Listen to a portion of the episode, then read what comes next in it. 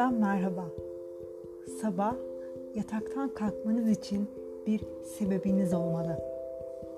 Hadi başlayalım. Bu bölümde Japon yaşam sanatı Ikigai'den notlar getirdim size. Yalnız bu kitap benim 14.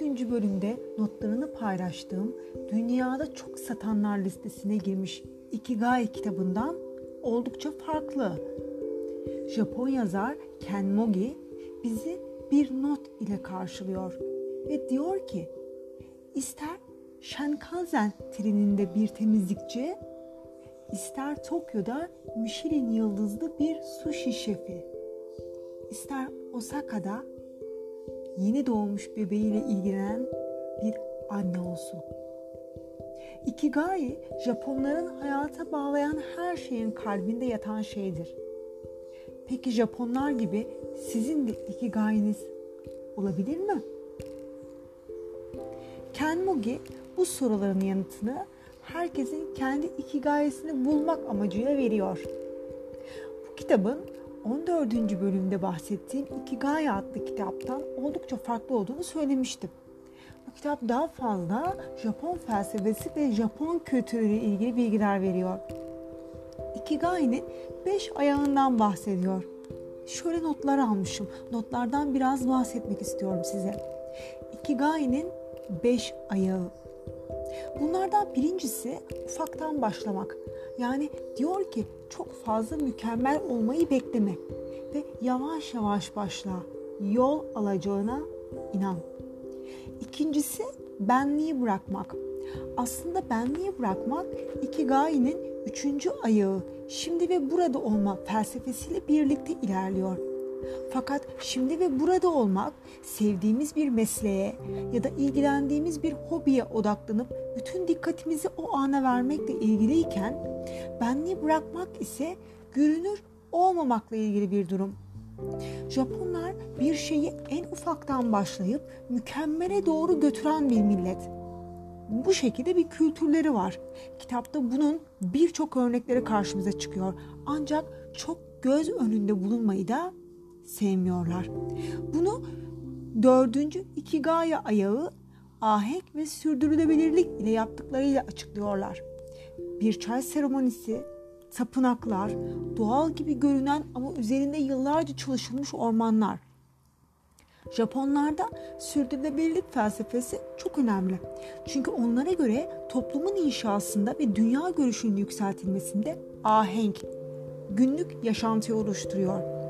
Hatta bu Japon kültüründe o kadar çok yer edinmiş ki bunun son ayağını büyük işler de yapsan küçük şeylerden sevinç duy diyerek sonlandırmışlar.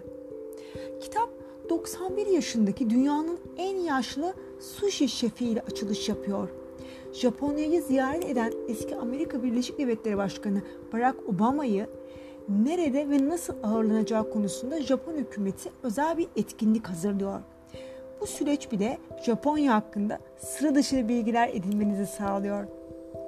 Japonlarda bir meyve yetiştirmeden çömlek yapımına, sumo güreşinden klasik baleye, animasyon filmlere, bir sushi'nin yapım tekniği ve o içine konan malzemenin satın alım aşamasındaki balık pazarındaki süreç öyle güzel anlatılmış ki her birinde bu beş maddeyi size sürekli hatırlatıyor. Tam bir bilgisayar başında araştırma kitabı. En azından benim için öyle. Bir misk kavunu diye bir şey öğrendim mesela. Özel bir kavunmuş.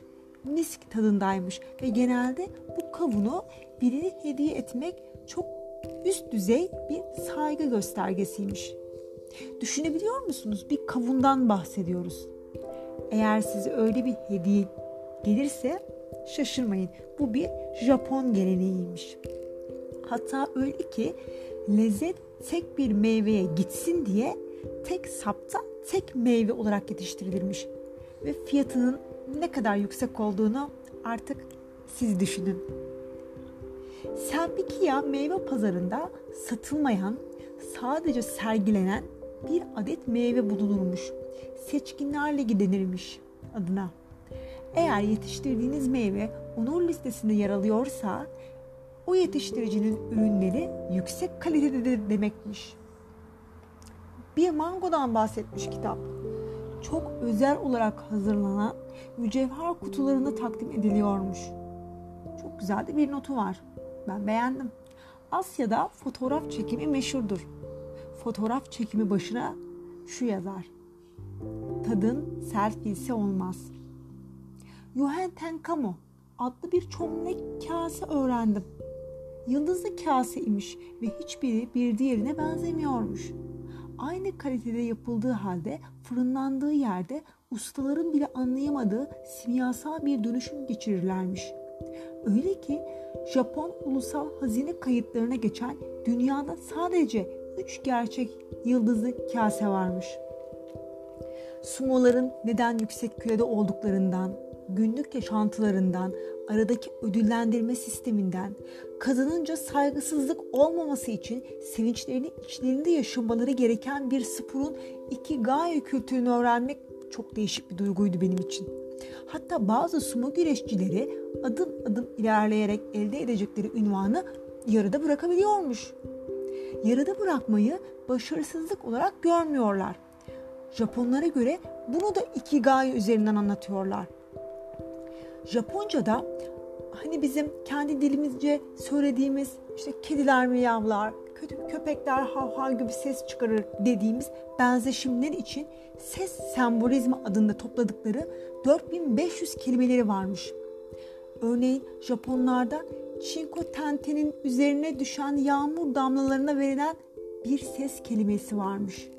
Ve bunların hepsini, evet hepsini iki gaye altında birleştiriyorlar. Kitabın sonuna geldiğinizde bir küçük özet geçerek 5 adet soru soruyor. Ve diyor ki kendi iki gayeni bul. Birinci maddeden başlayalım. Ufaktan başlamak. Yani ufak adımlarla ödülleri anında beklemeksizin bir şeyler dilemeye şimdi daha yakın mısın? 2.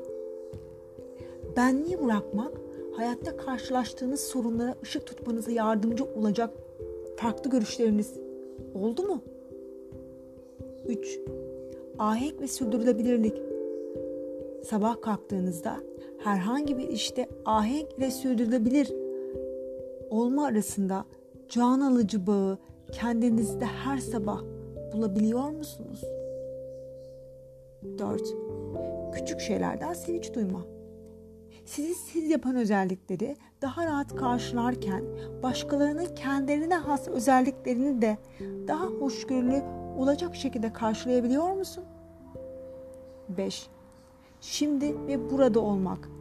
Yaptığınız her küçük şeyden şimdi daha fazla zevk almaya söz veriyor musun? İki gaye kavramı Japon kökenli olmakla birlikte artık ulusal sınırların çok ötesine geçmiş.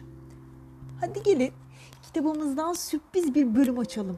Bir bakalım kitap bize kendi ikigayimiz ile ilgili neler diyor?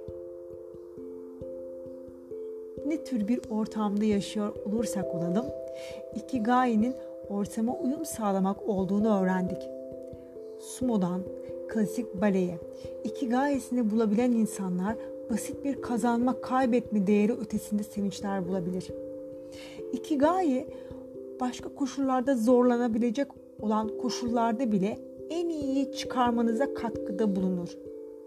Ikigai'yi küçük şeylerde bulmalı, ufaktan başlamalısınız. Şimdi ve burada yaşamalısınız.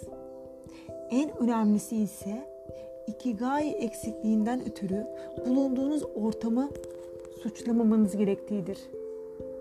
Nihayetinde kendinize özgü şekilde yaşam amacınızı bulmak size kalmıştır. Bu son cümle sanki bizim dilimizde her şey her şeyde bir hayır vardır deyişiyle eşdeğer sanki. Bahar'ın kitaplığında bu bölüm sona erdi. Bir sonraki bölümde görüşmek üzere. Hoşçakalın.